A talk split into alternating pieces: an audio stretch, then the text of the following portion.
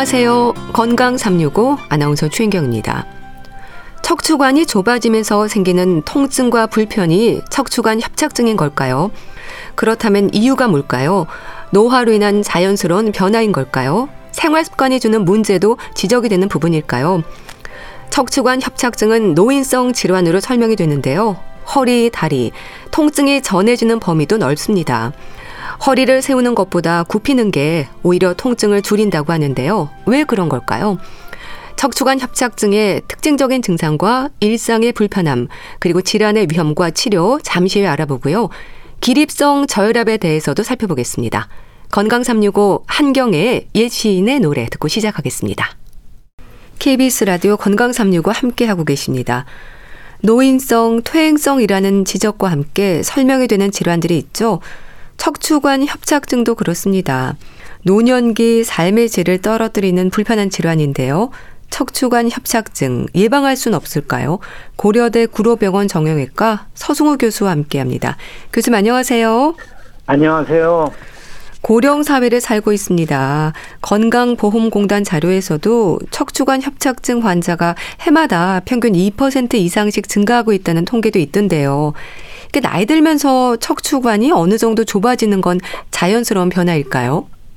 예, 그 척추관이라는 게 결국 척추 신경이 그 지나가는 관이거든요. 예. 근데 우리 척추관도 보면은 혈관도 나이 드시면서 점점 거기에 뭐 기름 같은 게 끼면서 좁아지잖아요. 예. 그래서 협착이 온다는 표현을 쓰는데요. 그래서 척추 신경관도 그 나이가 들면은 조금씩 거기가 이제 두꺼워집니다. 예. 거기에 이제 뭐가 그 끼면서 거기에 이제 뼈 같은 게 일부 자라 들어오고 아니면 거기 주변으로 조직들이 이제 차 들어오면서 자꾸 좁아지는 현상이 발생하는데요. 예. 그러니까 우리 나이 들면서 주름살 생기는 거하고 똑같습니다. 그래서 예. 이거는 그 세월이 가면서 생기는 그 자연스러운 그 태행성 변화입니다. 예.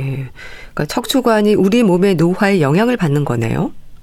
예, 그 특히 척추 신경관은 그 우리 척추가 보면 직립 보행을 하기 때문에 무게 압박이 가해집니다. 그 예. 그 무게 압박이 가해지다 보면은 그거를 이제 그 잡, 버티기 위해 가지고 자꾸 그 주변으로 그 뼈나 이런 것들이 자라 들어오거든요. 예. 그래가지고 그 직립 보행을 하면서 척추관도 같이 그 시간이 가면서 조금씩 좁아지는 그런 현상이 발생할 수밖에 없기 때문에 그 노화에 따른 이제 필수 그 작용입니다.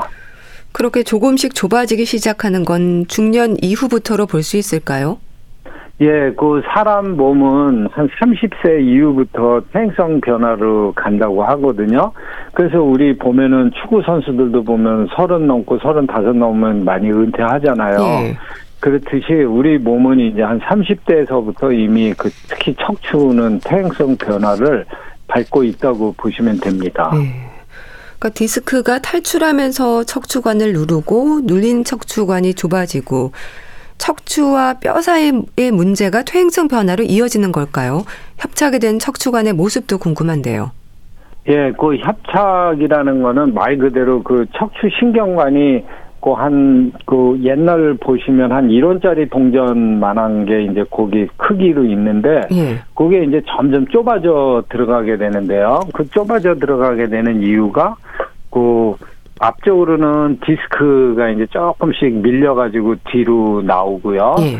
또 그 뒤쪽에는 그 황색 인대라고 해가지고 척추 뼈와 뼈 사이에 그 뚜껑처럼 돼 있는 뼈를 이렇게 잡아주고 있는 인대가 있는데 예. 그게 조금씩 더 두꺼워집니다. 그러니까 음. 우리 그 주먹 그 발뒤꿈치인데 이런 데 보면 굳은 살 끼듯이 예. 그 황색 인대라고 하는 그 척추 신경관 뒤에 있는 인대가 조금씩 더 굵어집니다. 예. 거기에. 그러다 보면 이제 앞뒤로 한 척추관이 디스크가 뒤로 밀려오고 뒤쪽에서는 황색인대가 점점 굵어지면서 예. 그 신경관이 자꾸 좁아지는 그게 이제 협착의 모습이기도 합니다. 예. 엑스레이로도 변화된 모습은 확인이 가능한가요? 예, 엑스레이를 보면은 어느 정도 협착이 있는 줄 알 수가 있는데요. 예. 엑스레이에서 협착이 있으신 분들 보면은 그 뼈의 그 디스크 높이가 어느 정도 낮아져 있습니다. 보통 척추 뼈와 뼈 사이에 그 물렁뼈 디스크 공간의 높이가 예. 한 1cm 정도 되는데 협착이 있으신 분들 보면 한 반 정도, 50% 정도 뚫어가지고 한 5mm 정도로 이렇게 내려와 앉아 있고요. 예. 그것도 앞뒤 쪽으로 보면 골극이라고 해가지고 쇠붙이 오래되면 그 마진이라고 해나 가장자리가 보면은 지저분하게 뭐가 끼고 앉아 있잖아요. 예. 그렇듯이 그 척추뼈 주변으로 그 칼슘 성분이 거기에 이제 석회 같은 게 이제 낍니다. 예. 그러면서 이제 거기가 더 좁아져 있는데요. 거기에 엑스레이성 보면 이제 석회 같은 것들이 자라 들어 있는 거를 음. 그 확인할 수 있습니다. 네. 그럼 MRI로 확인이 되는 부분은 뭔가요, 또?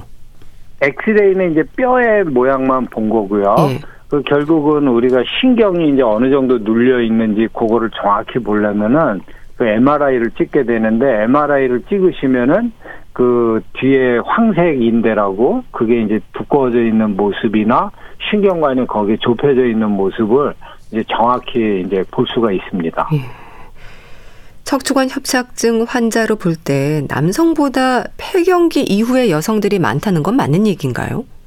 예, 꼭 그 여성들이 뭐 절대적으로 많은 건 아닌데요. 남성분들도 이제 옛날에 무거운 거 이렇게 많이 들고 허리에 무리가 가는 일을 하신 분들이 보면 협착증이 많이 오는데요. 예. 아무래도 여성분들이 폐경기를 지나가면은 허리를 잡아주고 있는 근육이나 팔다리 근육들이 약해지면서 허리를 보호를 못 해주는 거예요. 그 음. 허리를 잡아주고 보호해주는 역할이 결국 척추 근육인데 예. 그 폐경이 되고 나서부터는 근력이 기하급수적으로 감소하거든요. 예. 그러다 보니까 이제 척추를 보호해주고 잡아주는 근육이 약하다 보니까 척추로 힘이 많이 들어가고 흔들흔들 이제 불안정해지니까 그 주변으로 퇴행성 변화가 이제 빨리 촉진이 되면서 협착증도 이제 많이 생길 수가 있습니다. 골다공증을 동반한 척추관 협착증 환자들도 많다고 들었습니다.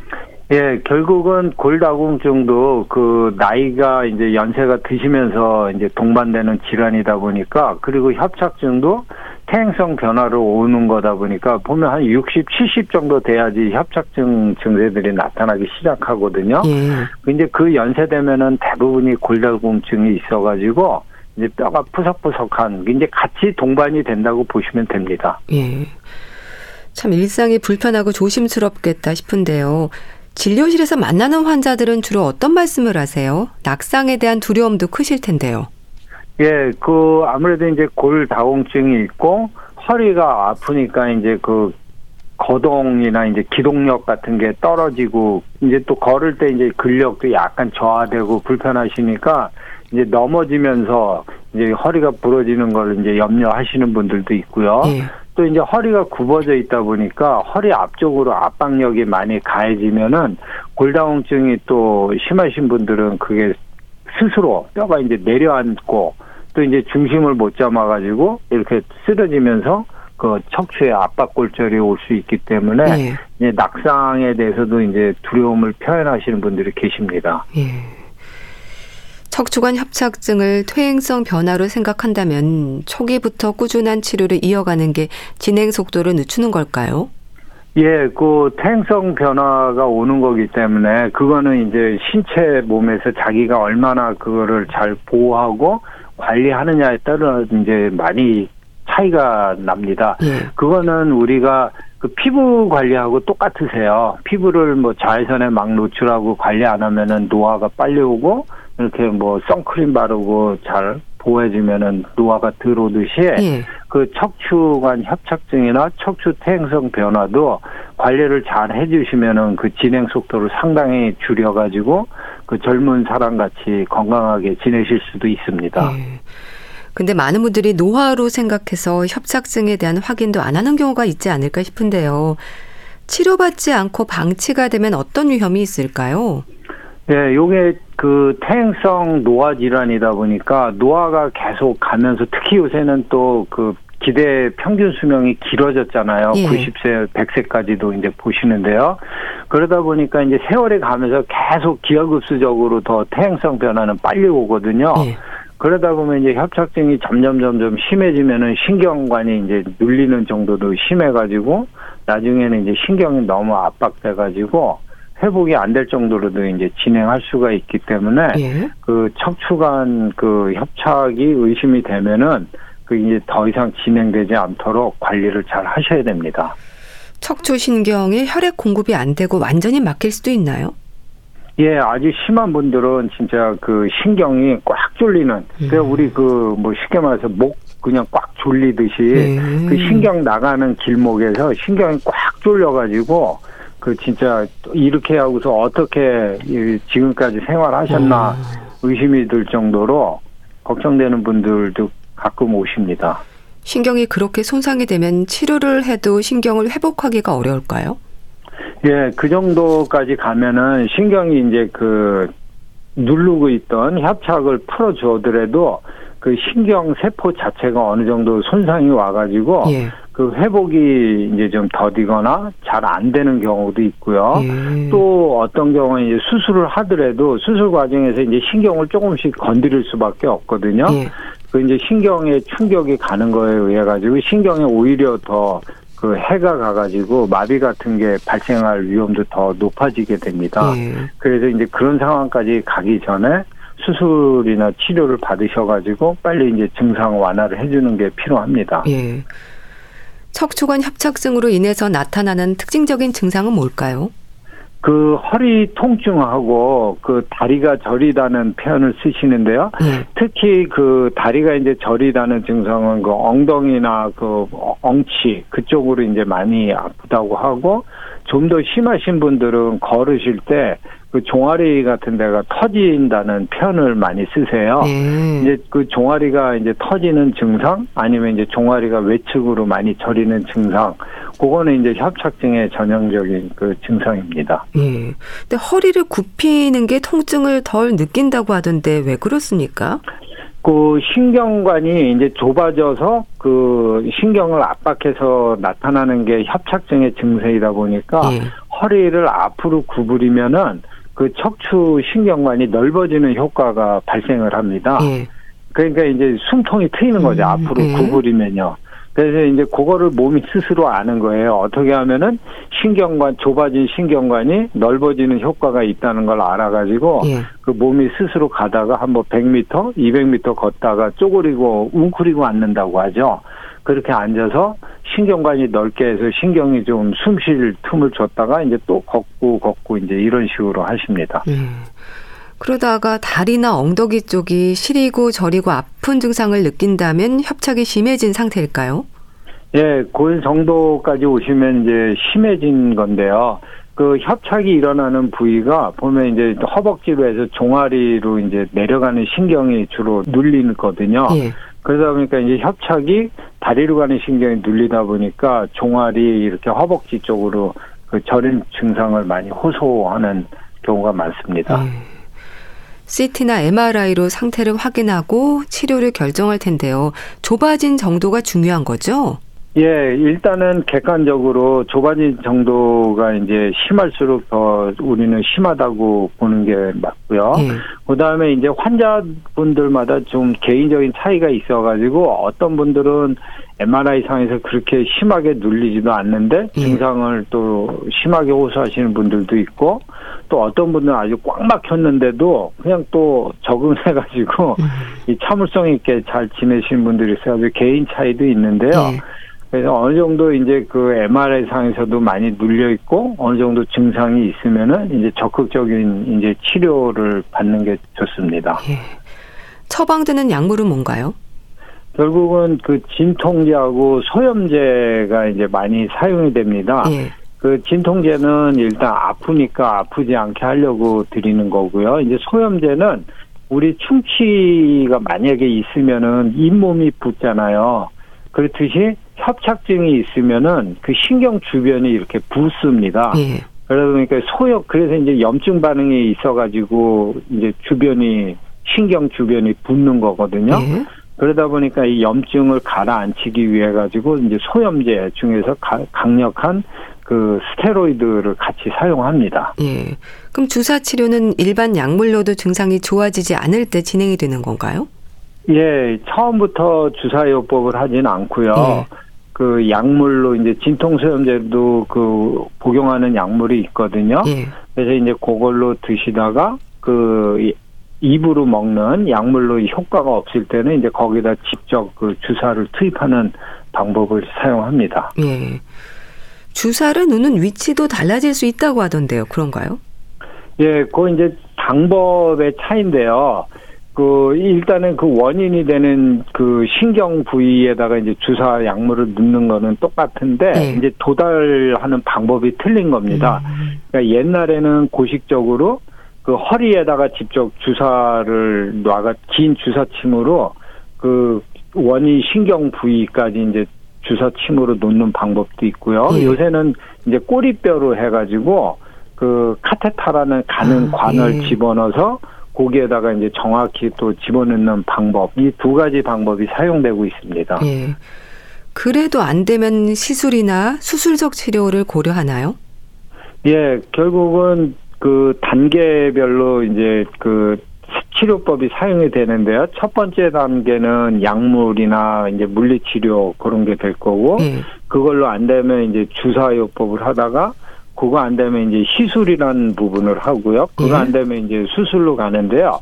시술이라는 부분은 이제 수술 전 단계에서 그 꼬리뼈로 해가지고 카테타 작은 관입니다. 한 예. 1, 2mm 되는 관을 집어넣어가지고 그 풍선 확장으로 해서 신경을 좀 넓혀주기도 하고 예. 그 주변에 이제 좁아져 있어 유착이 돼 있는 부분을 풀어주면서 같이 약물도 집어넣는 그런 이제 시술법이 사용이 되는데 예. 여기 이제 하다 보면은 또 효과가 점점 짧아지세요. 그 예. 효과 기관이 그러다 보면 이제 또 수술로 넘어갈 수도 있고요. 예. 음, 수술적 치료는 어느 정도 상태일 때 고민하게 될까요? 그 결국은 이제 환자분의 증상이 제일 중요한데요. 예. MRI 상에서 또 뭐 아무리 우리가 의사 입장에서 볼 때 심하게 보여도 환자분은 뭐 생활하는데 불편함이 없으시다고 하면 그걸 구태여 뭐 수술로 가진 않고요. 예. 이제 환자분이 일상생활 할 정도의 이제 불편함을 느끼시고 주무실 때도 막 발이 저려가지고 못 자고 어디 걸어갈래도 한 2, 300m 걸어가면은 아파가지고 잘 못 걷겠다. 이제 그 정도 되시면 이제 수술이라는 방법을 하- 생각하게 됩니다. 예. 수술은 방법이 다양한가요? 예, 그 수술이 이제 몇 가지 방법이 있는데요.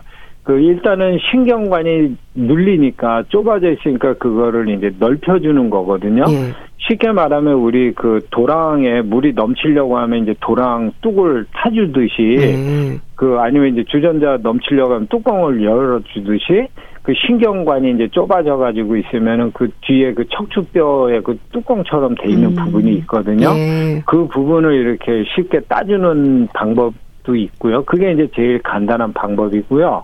이제 그거를 척추 그 후궁이라고 그 뒤에 있는 구조물만 이렇게 따주면은 척추뼈가 또 흔들려 가지고 나중에 또 재발할 수 있기 때문에 예. 거기에 따주는 김에 이제 거기에다 나사목 같은 걸 같이 박아 가지고 척추를 이렇게 튼튼하게 고정을 해 주는 방법도 사용되는 그 몇 가지 방법들이 있습니다. 예. 어쩔 수 없이 수술을 해야 하는 경우에 수술 후에 기대할 수 있는 효과는 어느 정도일까요? 예, 그 수술을 이제 정확한 부위에 정확한 원인에 따라서 이제 수술이 행해지면은 그 결과는 아주 드라마틱하게 많이 좋거든요. 예. 막 아파가지고 잠도 못 주무시고 몇 걸음 못 걸으시던 분들도 아, 이제 살 것 같다라는 음. 이제 표현하실 정도로 효과는 좋은데 근데 이제 문제는 뭐냐면 척추 뼈가 예. 한 마디만 있는 게 아니라 여러 마디가 있잖아요. 예. 그러다 보니까 이제 한 마디 수술을 해놓고 나면 또 위나 아래 마디에서 또 연쇄적으로 2차적으로 이제 고장이 나가지고 또 허리 수술을 연장해서 받아야 되는 경우가 있기 때문에 예. 그 척추 수술 한 마디로 끝나는 거라고 이제 생각하시면 안 되고 이제 계속 척추 수술을 하시더라도 이제 주의를 해가지고 아래 위 척추에서 또 수술을 받지 않도록 이렇게 관리를 하시는 게 중요합니다. 예. 젊었을 때부터 예방할 수 있는 방법은 없을까? 진행을 늦추는 방법은 없을까? 이 부분에 대해서도 궁금해 하시는데요. 어떨까요? 예, 그 척추 퇴행성 변화로 인해서 생기는 거지만 퇴행성 변화에 우리가 어떻게 관리하느냐에 따라 가지고 퇴행을 상당히 늦출 수가 있거든요. 예. 우리 피부 노화도 이렇게 빨리 오고 늦게 오시는 분들이 있듯이 그 퇴행성 변화 척추에 오는 거에 제일 나쁜 게 무게가 가해지는 거하고 예.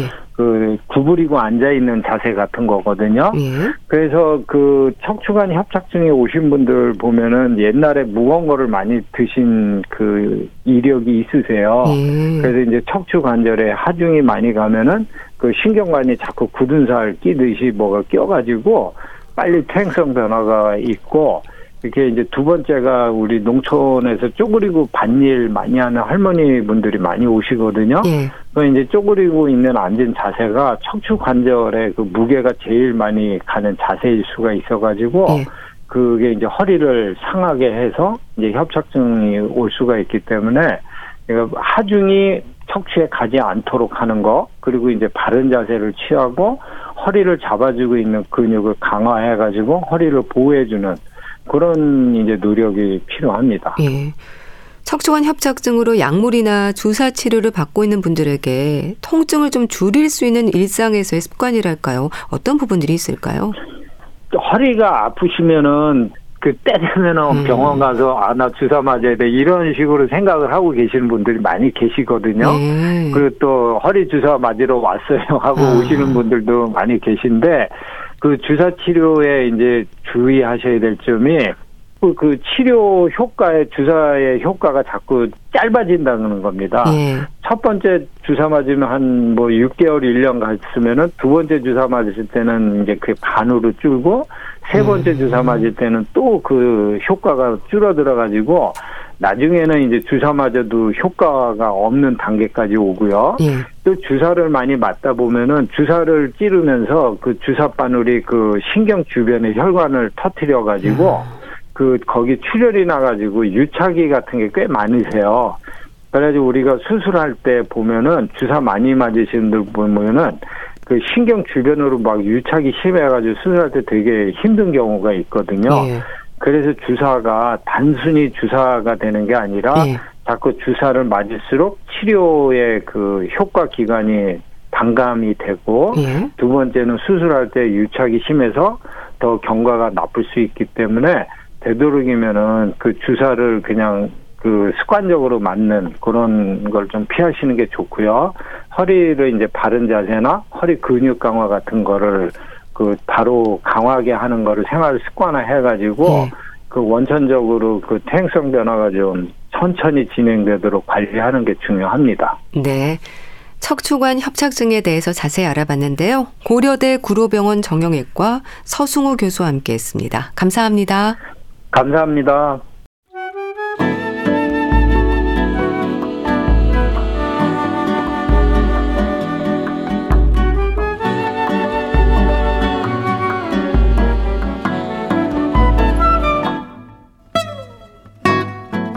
건강한 하루의 시작. KBS 라디오 건강 365. 최윤경 아나운서의 진행입니다. KBS 라디오 건강 365 함께 하고 계십니다. 기립성 저혈압. 이름에서는 일단 앉았다 일어설 때 증상이 나타나는 건가 짐작하게 되는데요. 어떤 경우인 걸까요? 대한의사협회 백현옥 부회장과 함께 합니다. 안녕하세요. 네, 안녕하십니까. 우선 저혈압에 대한 오해가 있지 않나 싶은데요. 빈혈처럼 혈액이 부족해서 생긴다는 생각을 하는 경우가 많거든요. 어떨까요? 어, 저혈압은 말 그대로 혈압이 떨어진 거죠. 예. 그래서 일상적인 걸 얘기하면 수축기 혈압이 90보다 낮은 상태를 얘기할 때가 대부분이고요. 예. 어, 이완기 혈압은 조금 우리가 언급을 적게 하지만 그냥 일반적인 말씀을 드린다면 60 미만을 저혈압으로 정의하곤 합니다. 네. 근데 문제는 지금처럼 빈혈처럼 피가 부족해서 혈압이 떨어지나? 네. 그런 생각을 할 때 아주 일부는 맞기도 하지만 사실은 원칙상은 맞지 않습니다. 아. 무슨 뜻이냐 하면은 급성으로 피를 과다하게 흘렸다, 과다 출혈이 있었다. 이럴 때는 혈액 양이 그 자체로 갑자기 줄어들기 때문에 저혈압 빠지고 응급 상황이 되겠죠. 예. 이때는 혈액이 부족해서 생기는 저혈압 맞습니다. 음. 그러나 우리가 일반적으로 빈혈이 있는데 일상생활 하면서 병원 오시는 분들 계시잖아요. 예. 근데 이런 분들의 경우는 어, 소위 말하는 빈혈이 적혈구가 부족한 상태잖아요. 예. 그럴 경우에 혈압 떨어지는 것과 연관되는 경우는 거의 없습니다. 그러니까 아. 빈혈과 저혈압은 급성 출혈이 아닌 경우를 예. 빼고는 관계가 없다는 게 답이 맞습니다. 그러니까 심혈 관계와 관련이 있지만 헤모글로빈 부족으로 인한 빈혈과는 구분해야 하는 거네요. 정확하십니다. 음, 네. 그러니까 심근경색증이나 심혈관계 질환, 뭐 폐혈증 같은 거 아니면 뭐 뇌혈관 질환 이런 것들에 의해서 오는 저혈압은 저혈압과 관계가 있지만 예. 일반적으로 헤모글로빈이 부족하다는 우리 뭐 너 빈혈 있니?라고 물어보는 그런 빈혈과는 저혈압이 직접 관계가 없다는 게 맞습니다. 이건 어떨까요? 저혈압에 대해서는 고혈압보다 더 위험하다는 말도 합니다. 이건 어떻습니까? 사실은 그냥 원래 선천적으로 좀 낮은 분이 계세요. 그걸 예. 우리가 본태성 저혈압이라고 얘기를 하거든요. 예. 그렇게 혈압이 낮은 상태로 유지되는 본태성 저혈압은 인구의 한 1, 2% 정도 되는데요. 증상도 전혀 없고 치료도 하지 않고 어떤 의미에서 우리가 고혈압가 되는 각종 뇌혈관 질환, 심혈관 질환을 적게 유발하기 때문에 오히려 건강하게 오래 사는 경우가 많습니다. 예. 근데 그럼에도 불구하고 저혈압이 고혈압보다 위험하다는 말을 하는 이유는 왜 노인의 경우 이런 저혈압이 동반되고 그럴 때 어, 뇌로 가는 혈류가 감소하면서 문제가 되고 쓰러지고 이런 문제가 생길 수가 있죠. 네. 그리고 또 하나 두 번째 문제는 쓰러질 때 다칠 수 있는 문제가 있잖아요. 음. 머리를 다친다거나 예. 그런 면에서 위험하다는 얘기를 할 수가 있고 그다음에 세 번째가 어떤 점에서 더 먼저 말씀을 드려야 됐을지도 모르지만 예. 저혈압을 유발하는 원인 질환이 있을 경우에는 사실은 그 원인 질환이 심각해서 생명에 지장이 있을 때가 많잖아요. 아. 뇌질환, 심혈관계 질환 아니면 급성으로 문제가 됐을 때들 그렇기 때문에 더 위험하다는 말도 쓸 수는 있으나 예. 무증상의 저혈압은 오히려 일반적인 고혈압 환자보다 건강하게 더 오래 사는 경향이 있다라고 말씀을 드릴 수 있습니다. 예. 자, 그럼 저혈압과 기립성 저혈압에 대해서 설명을 주세요. 앉았다 일어설 때 현기증을 느끼는 분들 중에는 나름 기립성 저혈압이라고 판단하는 경우가 많거든요. 증상 중에 하나인 건 맞나요? 그 내가 현기증을 앉았다 일어날 때 느꼈다. 기립성 저혈압이다. 굉장히 예. 정확히 말씀을 해준 거거든요. 예. 눕거나 앉아 있다가 갑자기 일어났을 때 중력에 의해서 당연히 피가 아래쪽으로 한순간에 몰리잖아요. 예. 그게 뭐 체격에 따라 다르지만 거의 700cc 정도는 아래쪽으로 몰린다고 합니다. 근데 정상인의 경우는 자율신경계의 반사작용이 잘 반응을 하기 때문에 하체 근육 과 혈관이 수축을 하면서 막아주니까 혈압이 좀 떨어지더라도 그렇게 많이 떨어지질 않죠. 예. 근데 이런 자율신경계 조절이 잘 안 되고 이렇게 수축을 금방 할 수 없는 되게 뭐 노인들의 경우 이거가 안 되면은 혈압이 갑자기 많이 떨어지기 때문에 어 어디가 제일 문제가 되겠어요. 당연히 가장 꼭대기에 있고 중요한 장기인 뇌혈관에 음. 혈류가 줄어들잖아요. 네. 그렇기 때문에 어지럽거나 심지어는 쓰러지거나 이런 경우가 발생하기 때문에 이런 것을 기립성 저혈압이라고 저희가 부릅니다. 그냥 저혈압은 예. 언제 재도 저혈압, 혈압이 좀 낮은 쪽을 얘기하는 것이 되겠고 예. 기립성 저혈압은 편안한 상태에서 쟀을 때는 정상 범주에 들어가는 혈압이지만 갑자기 일어설 때 혈압이 떨어졌을 때 이것을 기립성 저혈압이라고 부릅니다. 예. 그럼 기립성 저혈압이 의심될 때는 누운 자세에서도 혈압을 확인하고 다시 앉아서 혈압을 잰다는 게 맞는 얘기인가요? 정확합니다. 음. 충분히 누운 상태에서 나의 안정된 혈압을 측정한 후에 환자를 즉시 일어나게 해서 보통 재는 방법은 뭐 1분 간격으로 혈압을 측정해서 3분 이내에 수축기 혈압이 20 이상 그리고 이완기 혈압이 10 이상으로 떨어지면 우리가 기립성 저혈압이 있다고 진단을 하거든요. 예. 그러니까 이렇게 재는 방법이 기립성 저혈압을 진단하는 방법이다. 음. 맞습니다. 그 차이가 클수록 기립성 저혈압이라고 봐야 되는 겁니까? 그렇죠. 우리가 가령 어, 갑자기 일어났을 때 수축기 혈압이 10 정도 떨어졌다고 어, 기립성 저혈압이 있으니까 문제가 됩니다라고 말씀드리지 않습니다. 네. 그러니까 말씀드렸듯이 수축기 혈압이 적어도 20 이상 차이가 났을 때, 아, 이것은 기립성 저혈압이 있으니까 주의를 하셔야 됩니다라고 말씀을 드리죠. 네. 기립성 저혈압의 증상은 어떨까요? 특히 아침에 어지럼증이 심해진다는 말도 있던데요. 혈압이 떨어지는 증상을 일단 갑자기 떨어질 때 나오는 증상들을 우리가 연상을 하게 되는데 예. 거기에 이제 가장 먼저 나타날 수 있는 건 당연히 어지럼증이거든요. 예. 근데 아침에 주로 심한 거는 이유가 오랜 시간 누워 있기 때문에 음. 사실은 거기에 안정되면서 혈압이 조금 내려가는 상태가 되거든요. 예. 그런 상태에서 갑자기 벌떡 일어나면 떨어지기가 더 쉬운 게 첫 번째 문제가 있을 거고요.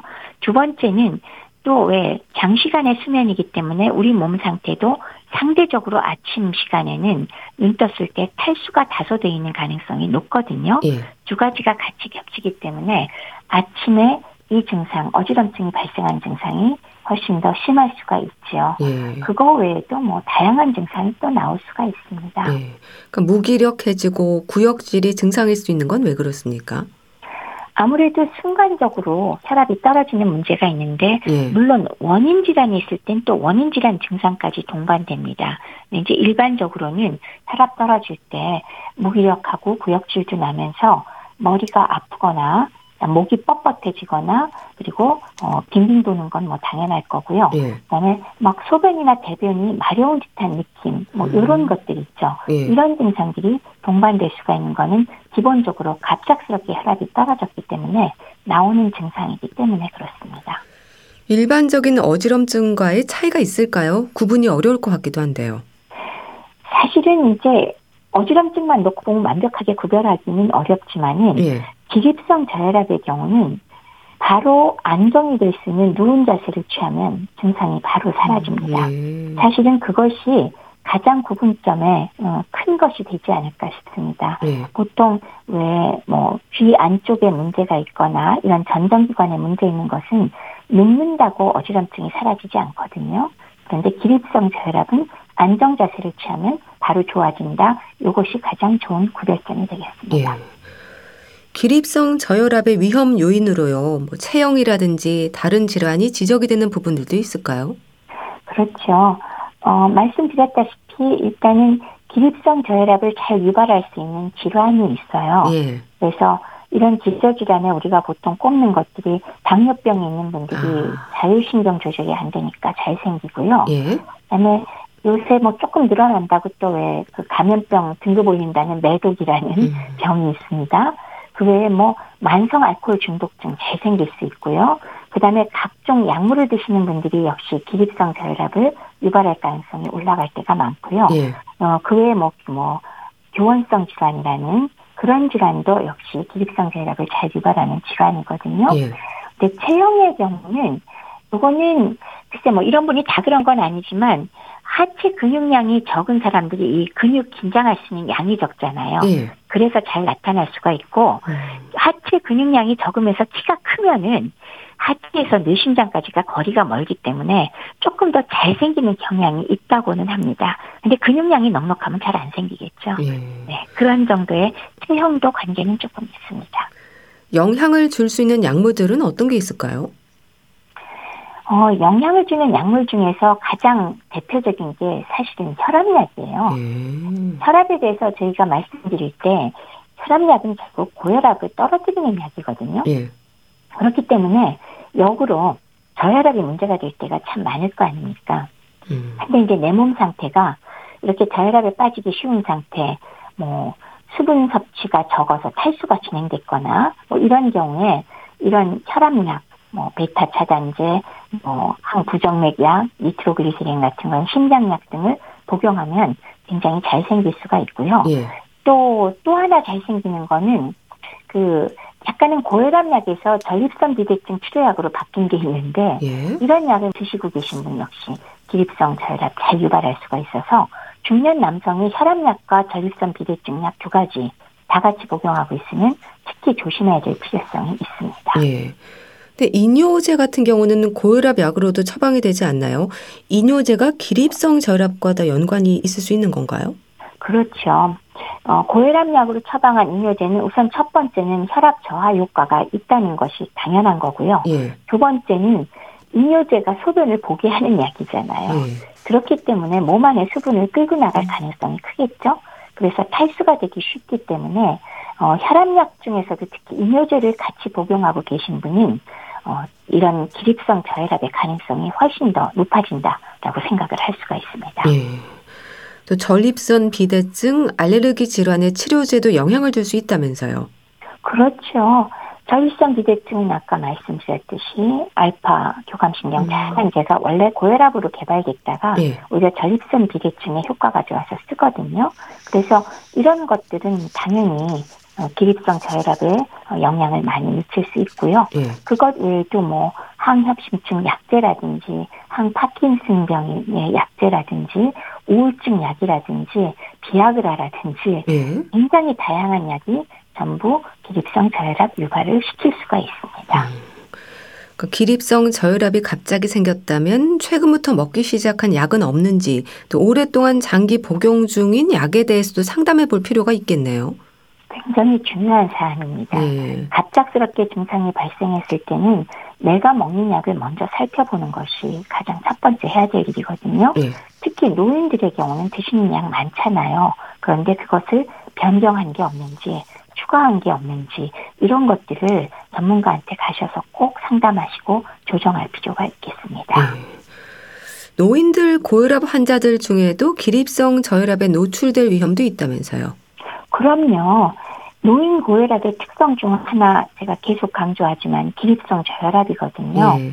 그 이유가 자율신경계 조절 능력이 질환이 있으면 더 심하지만 질환이 없더라도 나이 드시면서 저하되거든요.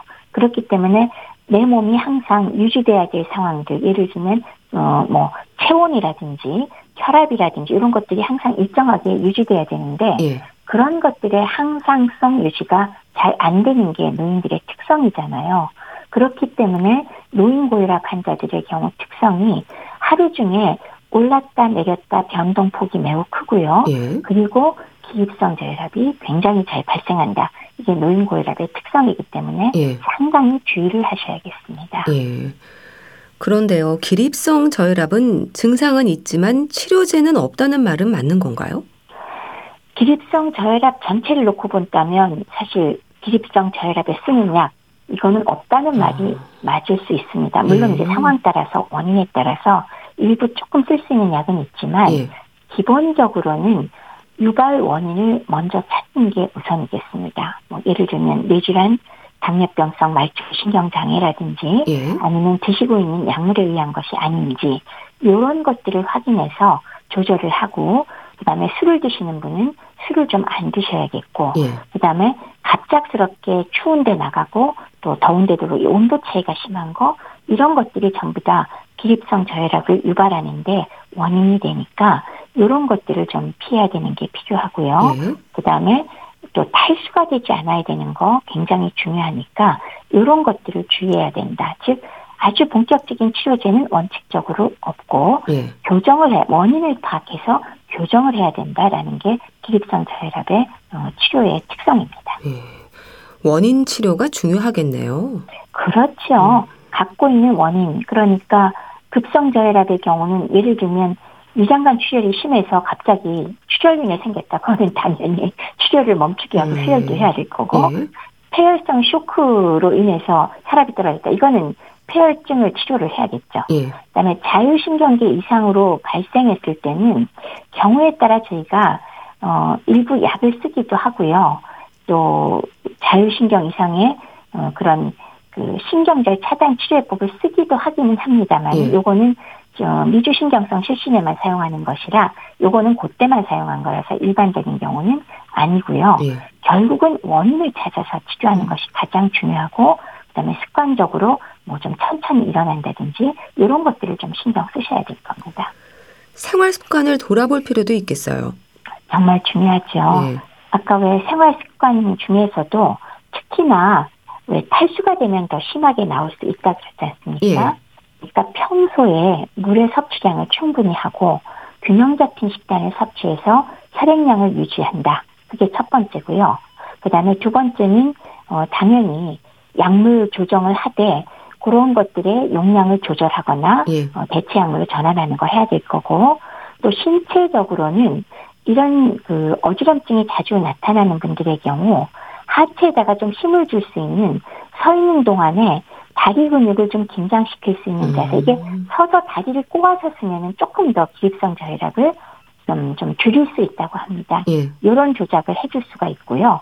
또 누울 때 침대 머리 부분을 조금 더 높여서 자게 되면은 수면 중에 혈압이 뭐 저기 조금 더 조절이 개선돼서 일어날 때 자세 바뀌는 정도가 줄잖아요. 예. 그리고 아침에 일어날 때 증상을 줄일 수 있으니까 이런 생활 습관 등을 좀 수정하는 것은 상당히 도움이 됩니다. 예. 체중 관리와 운동도 필요하지 않을까 싶은데 어떨까요? 그렇죠. 체중 관리도 기본적으로 해야 되고 또 운동이나 이런 것도 아주 기본인데요. 예. 운동의 경우는 너무 심하게 또 운동하다가 탈나면 안 되겠죠. 음, 예. 그러니까 무리가 되지 않을 정도로 꾸준히 하는데 아까 제가 예시를 들어준 외에 일어섰을 때 다리를 좀 꼬면은 하체에 힘이 들어가잖아요. 예. 이런 게 훨씬 도움이 되는데 그 중에 또 운동 중에 하나는 까치발 들기 그러니까 서서 어디를 잡고 서도 좋으니까 발뒤꿈치를 들었다 놨다 하는 거 네. 이것도 하체를 강화시키면서 힘을 쓰게 하는 굉장히 좋은 운동이고 밸런스에도 도움이 되거든요. 그 다음에 의자 위에 한 발 올려놓기 위해서 하는 자세, 이렇게 하체 힘을 길러주는 자세를 특히 이렇게 그 기립성 저혈압이 있는 분들한테 음. 저희가 권해드리는 운동이 되겠습니다. 예. 수분 섭취 중요하다고 말씀 주셨고요. 비타민과 같은 영양소를 챙기는 것도 도움이 될까요? 기본적으로 왜 우리가 비타민이 아무래도 우리가 소위 말해서 혈액순환, 신진대사를 촉진하고 뭐 혈관병, 노화를 늦추고 이런 데 도움이 좀 되잖아요. 예. 그래서 뭐 하나하나 얘기하면 비타민 A도 혈액순환을 도와주고 음. 비타민 C도 항산화제에다가 음. 역시 혈액순환을 도와주고 그리고 비타민 E도 혈관병, 노화를 막아주고 뭐 이런 것 등등등을 다 얘기할 수 있기 때문에 예. 기본적으로 비타민제를 좀 복용을 하거나 아니면 이런 게 많이 들어있는 채소류 왜 시금치 같은 거 좋잖아요. 예. 어, 그리고 거기에는 뭐 비타민 음. A의 전구체와 비타민 C도 많고 E도 많고 그래서 역시나 이런데 도움이 된다고 그러고요. 예. 그다음에 비타민 A 전구체는 당근에도 많고 또 마늘에 들어있는 성분도 혈액순환에 도움이 된다 그러고 비타민 E가 풍부한 견과류도 또 역시 혈관병 노화를 늦춘다 그러니까 예. 이런 것들을 잘 드시는 것도 혈액순환과 혈관 건강에 도움이 되니까 도움이 될 겁니다. 예. 많이 챙겨 드십시오. 음주가 기립성 저혈압의 악화 요인이라는 건 어떨까요? 어, 음주를 하면은 아무래도 이 술 자체가 혈관을 일시적으로 늘리거든요. 네. 그렇기 때문에 혈압을 낮춥니다.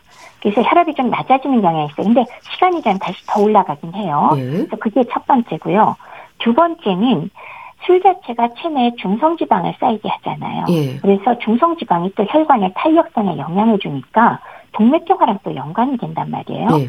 그래서 두 가지 이유가 같이 겸해갖고 기립성 저혈압을 유발하는데 술은 마주 그냥 그냥 음. 바로 옵니다. 예. 그렇기 때문에 이런 분들은 술 드시지 않으셔야 됩니다. 예. 기립성 저혈압으로 쓰러지는 거 아마 많이 겪고 계실 겁니다. 예.